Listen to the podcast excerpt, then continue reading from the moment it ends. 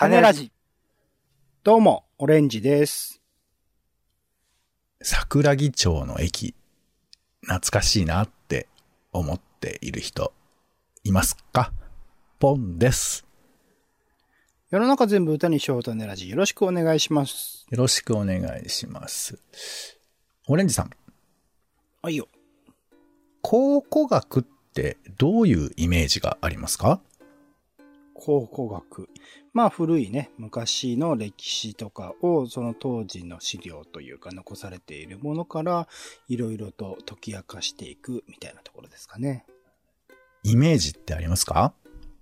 イメージはなんか茶色い服に身を包んだちょっと襟付きのね、シャツみたいなのに、はいあと、まあ、メガネはしている。で、茶色の、ハットですかねみたいなものを被っているおじさんが、はい。金色の手を持って、いろいろとこう、あの、そこにはない資料をね、置いたりしてるイメージですかね。金色がわかんないですけど、いや、えー9割方インディ・ジョーンズってことですか？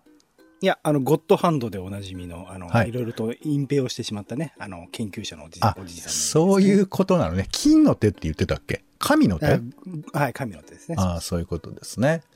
いや、これちょっとね、良くないよ、これは。評判変えないとそう。うことですか？あらあら。はいや。いやごめんなさい。そんな、そんな偏ったイメージを持ってる。ていうか別にそんなイメージ持ってないし、みたいな。素直にはい言ってくれりゃいいのに。はいえーということで、今回は、えーイベントリポートということでですね、うんえーイベントに行って、イベントを体感して、見たこと、うん感じたことを共有するというコーナーです。はいはい。はい。ということで、えー行ったのはですね、えー洞窟遺跡を掘る海食洞窟の考古学っていうですね、展示名なんですけど、うん結構ここの段階でななんか難易度高そうな感じがするんですが、うんえー神奈川県立歴史博物館という場所で行われていた展示なんですけども、はいはい。こちらの方のね、ちょっとご紹介をしたいなというふうに思いますよ。はい。うんで、まあ、僕これ見て、その考古学のこの手法というか、やり方とか、やってる人たちの顔みたいなものがめっちゃおもろいなって思って。大体さ、考古学ってこう何が出ましたっていう出たものとか、こういう歴史的事実が分かりましたっていうことの方が強く僕らは知っちゃうじゃないですか。まあ、新聞とかでもそうだけど。でも結論よりもその過程の方が面白いんじゃないかって話をちょっとしたいと思っていますよ。で、えっ、と、簡単にこの洞窟遺跡を掘るというですね、えー展示についてなんですけれども、えー先ほどお伝えしました神奈川県立歴史博物館というところで、えーやってまして、えー4月29日から6月26日まで、えーやってたんですよね。結構長くやってたんですね。そうなんですよね。で、これどういうやつかっていうと、三浦、え神奈川県の三浦半島、はいはいはい。この南側に結構ね、いおえー洞窟がね、いっぱいあったりするのよ。うんうんうんで、これは自然に、まあ多分波が来たりとか、潮の満ち欠けみたいなことで、自然に洞窟ができるのね。これを海食洞窟。うんうん海が蝕むと書いて海食ですよね。はいはい。で、この洞窟に、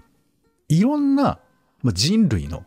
えー跡が残っているわけなんですよ。うんうんまあだから簡単に言えば、えー骨とか貝とかうん動物の骨とかがその辺にいっぱいあったってことなんですね。うんうんでこれを見つけた人がいてうんうんうんうんここにはいろいろあるんじゃないかって言って探しに行き始めたところから始まるっていうところでで今回は、えーその件について、えーどういうふうな発掘調査を過去したのかと。これね、最近なわけじゃないです。結構ふ昔からやっているんですけども、それについての話なんですよ。うんうんはい。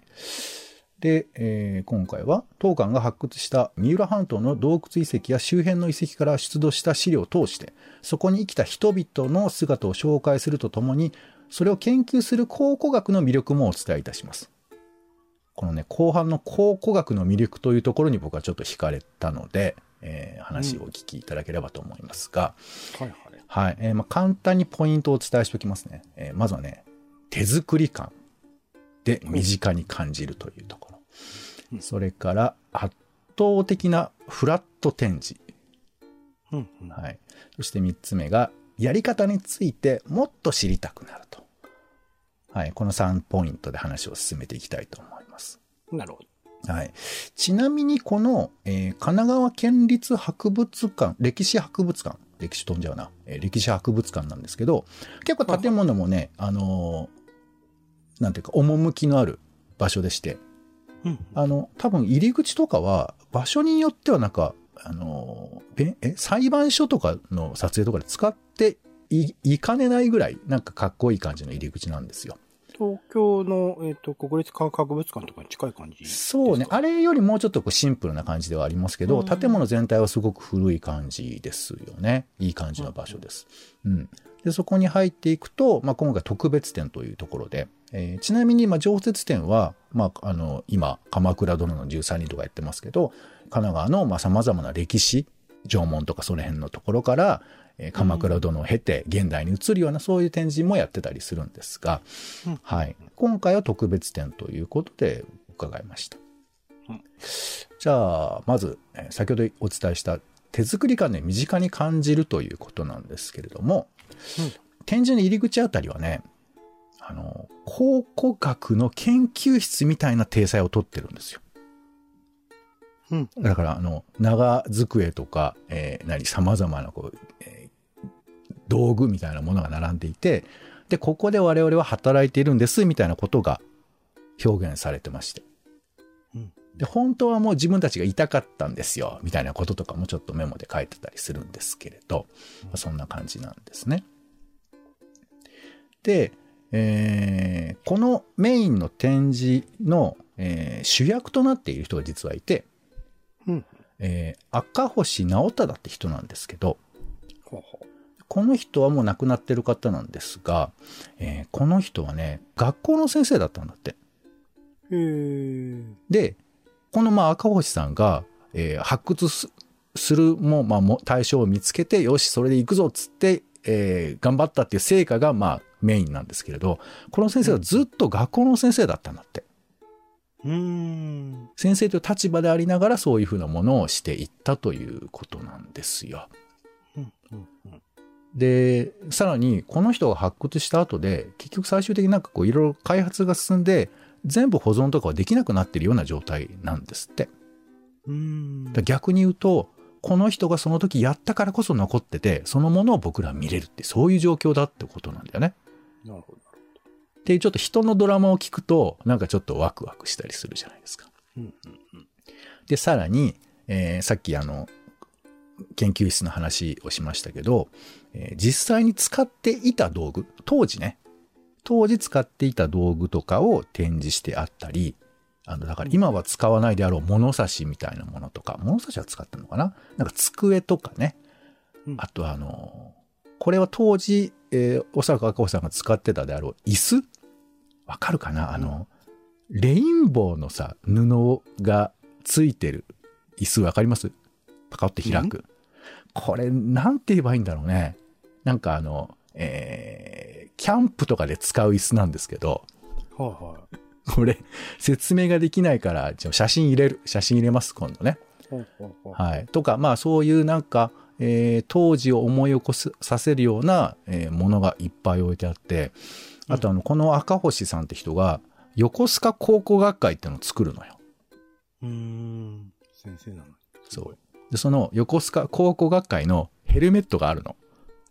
うん。うん。で、そのあ頭のとこに横須賀考古学会って貼ってあって、でそれが展示してあるんですけど、うん。なんか大事そうに展示はしてあるんだけど、なんかちょっと楽しいっていうかさ、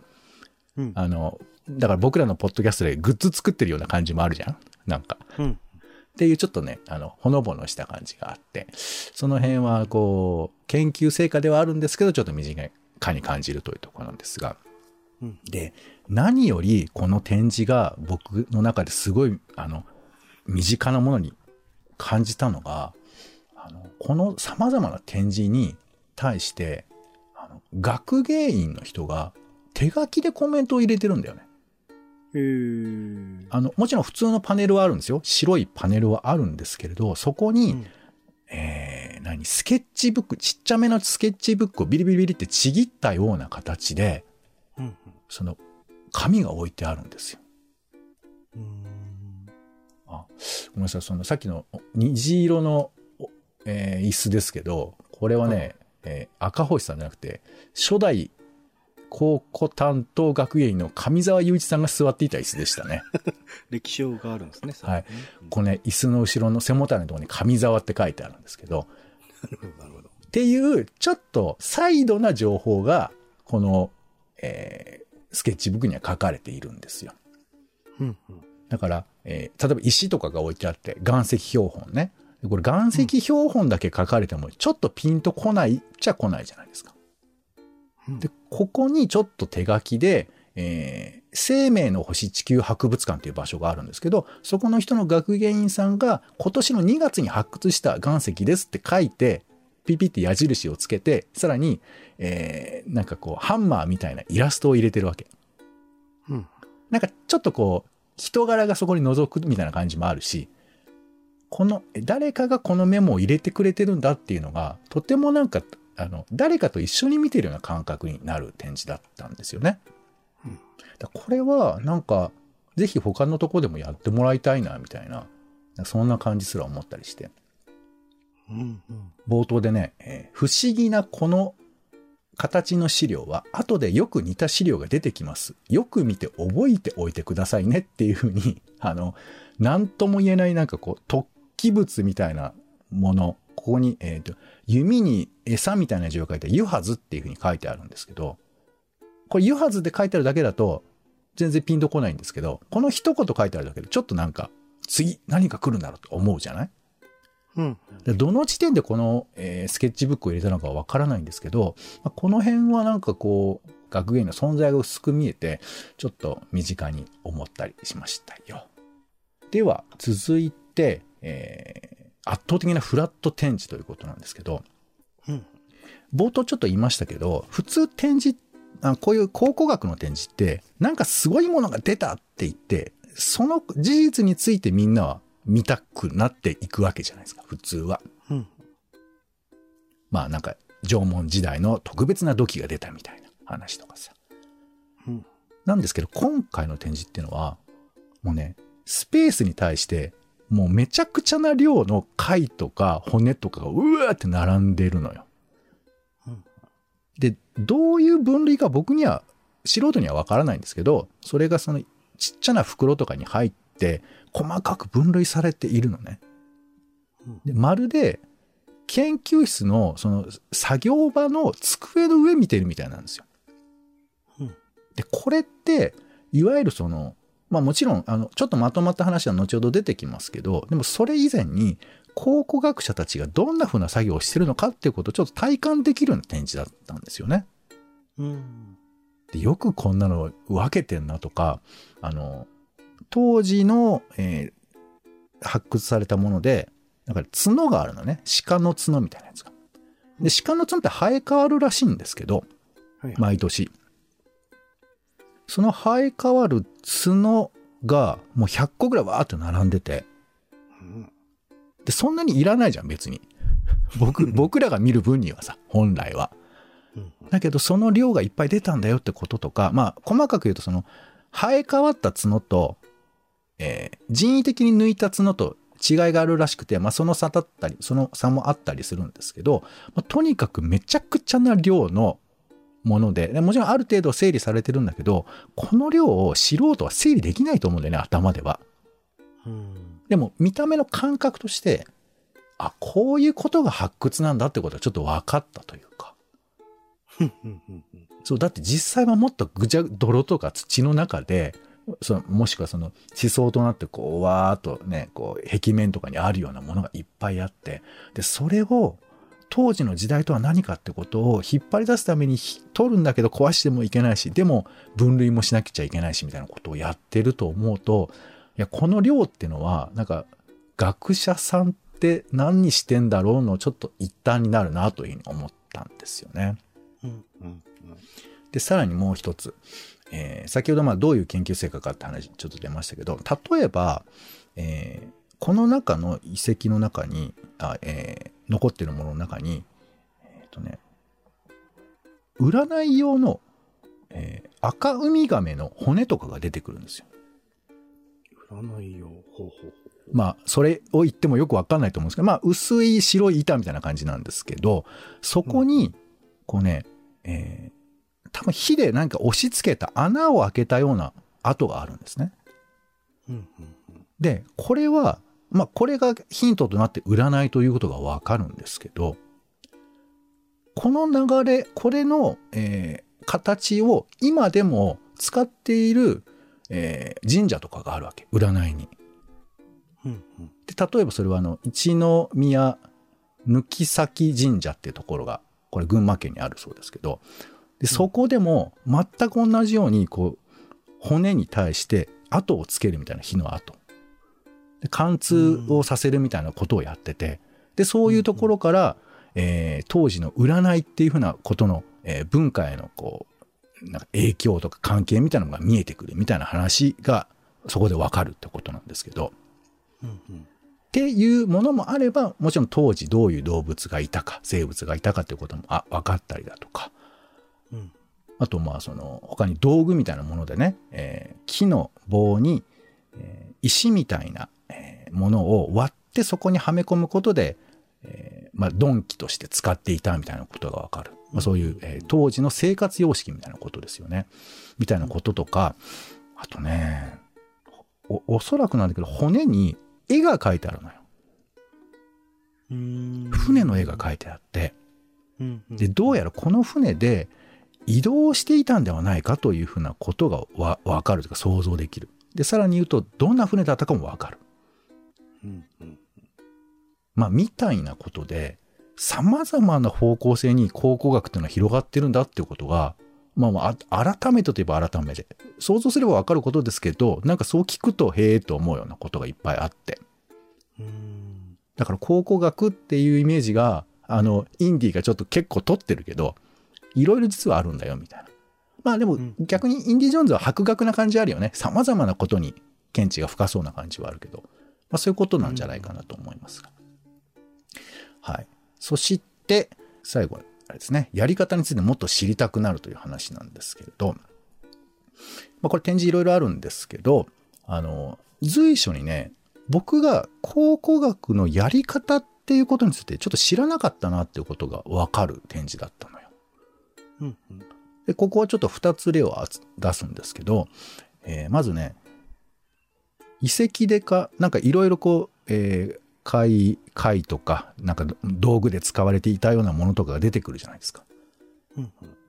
これはね、あの、出土品ということなんですけど、基本的に落とし物扱いなんだって。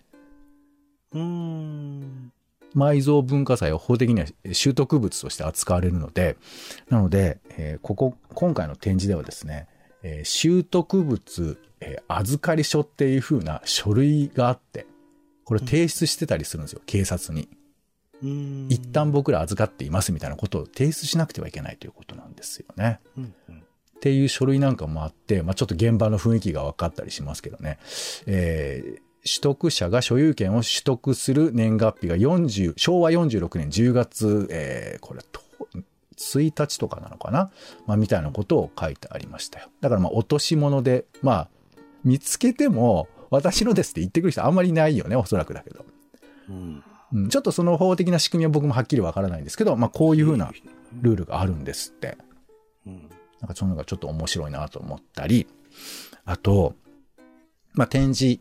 えー、様々、えー先ほど展示があって、で、その宗教的なことだとか、えーあと、えー神奈川県のその、えー三浦半島と房総半島との違いみたいなこととかも展示ではあったりとか、うんあとまあ最近の発掘でどういうことをしたかというふうな展示もあったりするんですけど、ルートの中で、えーこちらに行かれる方はどうぞみたいな分岐があるんですよ。うんうん何かっていうと、えーこちらでは人骨を紹介していますと。人骨？はい、人の骨ということですね。うんそこまではね、人の骨出てきてないです、基本的に。うーんで、そこから、えーまあ、当時のこの洞窟を見ることで、当然人の骨も出てくるんだけど、この人の骨の扱いについては、いろんな考え方がありますと。だからご覧にならない方は、え左へどうぞ。ご覧になる方は右へどうぞ。みたいなルートがあったりして。で、なんかね、調べると、どうやら様々なその展示で人の骨が出てきたときは、あの、もちろん、まあ、そのまま出すパターンもあるけど、そういうことを気を気遣って案内とか出すパターンもあるんですって。なんか国立科学博物館でミイラの展示とかそんな感じでしたよね。うーん。あれ知りません？ミイラありますよね、一個ね。あ、ありますね。その時もそういうなんか表記ありましたっけ？なんか注意書きとかあった気がする。で、この展示の中でそういうふうに分岐がされるんだっていうふうなことにも僕はちょっと、まあ、改めてちょっと、あ、そうだ、まあ、それはそうかなっていうふうに思ったりもしたんですけど、これね、実は根拠があるんですって。うん。ちょっと書いてあったのちょっと読みますね。人骨に向き合う倫理。本展では縄文時代から中世の実物の人骨を展示する。遺跡から出土したような古い人骨は、ややもすると土器などと変わらない研究資料としか見えなくなってしまう。しかし、あくまでも人の遺体である。敬意を持って向き合うことを忘れてはならない。あまり一般には知られていないが、世界考古学が会議では、世界考古学会議では、人骨や人の遺体を扱う際の国際協定が定められているということで、えー山田康弘さんという方がまあ翻訳されてるんですけど、これね、遺体に関するバーミリオン協定というのがあるんですって。パーニーヨン協定。はい、バーミリオン協定。これは1989年、これはアメリカのサウスダコタで、えーまあ、会議が行われ、中間会議の中で採択されたということで、まあ、これちょっと全部読むと長くなっちゃうんですけど、まあ、例えば冒頭、死者の遺体に対しては、出自、人種、宗教、国籍、慣習、伝統、遺憾に問わず、敬意を払わなければならないということで、まあ、以降、配慮を様々しなくてはならないというふうなことが書いてあるんですよね。一番最後、科学的配慮と同様に様々な民族集団への配慮が正当的かつ敬意を持って払われるべきであるという明確な認識は受け入れ可能かつ尊重される合意を可能にするだろうというふうにあるんですよね。いや、これは僕知らなくて、こういうふうなものがまああるんだということなんですよね。で、さらに他にも人骨生物の展示に関する玉木マカウラウ協定。これ2006年に、えー採択されたものなんですけど、こういうふうなものもあったりするんですよね。うんだから、もちろんその発掘自体にもいろいろルールはあるんですけど、展示をすること自体にも、こういうふうなことを気遣ってルールをして、まあもちろん当たり前といえば当たり前なのかもしれないけれど、でもなかなかそういうことってピンとこないイメージもあったりするでしょ？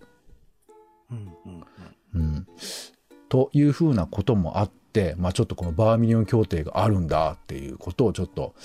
へえと思いつつ展示も見て、えーまあそのね人骨で、えー当時どういう人がいたかとか、あと顔の変化ね、骨の変化が、まあ、人類のえー進化みたいなものを伝えてくれたりとか、そういうことも分かったりするというような、まあ展示だったということなんですよね。うんまあ、ちなみにちょっと補足ですけど、あの、人骨という意味では、えーアイヌ遺骨返還問題っていうのが過去あったようでして、うん。アイヌの人たちの骨というようなものを研究対象として扱っていた経緯があって、でもそれを最終的に、まあ、現段階では返しているというふうな話がありますが、まあ、この辺とかもちょっと関わるのかなというふうに思ったりします。はい。ということで、えー、まあちょっと内容に触れてるというよりかは、俺が思った切り口で喋った感じではあるんですけれども、この洞窟遺跡を掘るという展示が、なんていうか僕の中でこの考古学っていうものへの見方みたいなものが少し変わったなという感想がありまして。うんうんうんうん。オレンジさんいかがでしたか？まあ、その展示のあり方とか、まあ、考古学っていうそのプロセスに注目するみたいなところは、興味深いなぁと思うし、なんかそのね、物の扱い方とかっていうのは全然知らなかったことではあったので、へーと思いながら聞いてましたけどね。うん。実際でも考古学というか古いものが展示されてるものを見て、なかなかそういうこちら側で切り口見つけるとか、あのね、やっぱりすごい発見ですって言われたところ注目したくなるから、この辺はできたらガイドとかつけてもらいたいよね。なんかね。つけてもらいたいというか、ガイドやってる時に行ってみたいとか思ったりしますよね。イヤホンなんたらはないんですか？イヤホン。一応ね、イヤホンなんたらあったんですけど、パネルのやつを読んでる風なやつがあって。うん、なるほど、なるほど。そう。で、他の日に行けばガイドさんもいらしたみたいなんですけど、ちょっとその日には僕行けなかったもんですから、なんかそういうことを思うと、ガイドさんいるとよりこう深くなる。さっき言った手書きのこの、えー、メモみたいなものの口頭版みたいなものがきっとあって、この余談の話っていうんですか？うん、その展示のそ裏側、外側にある話とかが聞けたんじゃないかなと思って、まあそんな話もありました。なんか、体テーマ的には近いんだけど、対局にあると思ったの僕言ったポケモン化石博物館って、あの、ポケモンのキャラクターたちの歴史交渉、まあフィクションですよ、当然フィクションとしての歴史交渉みたいなものと、はい、実際の恐竜のね、今の最先端の研究みたいなものを重ねる展示で、そちらはどちらかというとプロセスっていうよりは本当こういうものでしたよね。こういう、昔恐竜ってこういうもんだったよね、とか。あの、ポケモンっていうのはいかにそういう背景を踏まえた上で造形されているものなのかっていうものの、まあ、展示ではあったんですけど、っていうところで言うと、うん、なんか扱ってるものとして、まあ、考古学が一部もちろん使われているっていうところで重なるけれども、なんか、あの、見せ方とか、あとは、あの、見てる人たちが思うことっていうのは結構対極にあるものなのかなと聞きながらちょっと思いましたね。うん、そうね。まあ、あの、正解がどっちっていうわけではないんですが、ちょっとこの、あえて、えー、展示の仕方を少しこう緩めというか、えー、スピードダウンさせて、これが結論ですって行くまでの過程をちょっとゆっくり見せたという意味で面白い展示だったのかなというふうに思います。うん、はい。ということで、一応まとめ的な話ね、えー、まあ、素材を集める、大量に集めることが大事なんだなということということ。それから、まあさっきのバーミリオン協定、まあでもこれ1989年ですからそんなに新しいものではありませんが、まあこういう展示という世界においても、えー、様々に、えー、手法は、考古学においての手法はアップデートされているし、えー、自分たちのね、仕事の業界とかでもアップデートしなくちゃいけないのかなってちょっと思ったり。あと、まあこれは普通の話ですけど、結論じゃなくて工程が面白いっていうのは、どの業界にもきっとあると思うんで、まあそういうふうなことは他の分野でもちょっと覗いてみたいなということをちょっと思ったりしましたかね。はい。ということで、長くなりました。えー、今回はですね、えー、神奈川県の歴史博物館で、えー、行われていました洞窟遺跡を掘る海食洞窟の考古学という展示を見た感想でございました。はい。もう、あの、展示はね、終わっちゃってはいるんですけども、また似たような展示だとか、あの、赤星さんの、えー、展示、またやるかもしれませんので、まあ、その時は、あと、考古学のね、関係の展示などを見る機会がありましたら、チェックいただいてもいいかなと思います。はい。ということで、種ラジのイベントリポートでした。お相手は、えー、横浜で楽しいところといえばということで、今回、僕はあの、神奈川県歴史博物館にしたいと思っております。ポンと。オレンジでした。種ラジ、また。種ラジはほぼ毎日配信をするポッドキャストです。Spotify や Apple Podcast にて登録を。更新情報は Twitter。本編でこぼれた内容は公式サイト種ラジ .com をご覧ください。番組の感想やあなたが気になる種の話は公式サイトのお便りフォームからお待ちしています。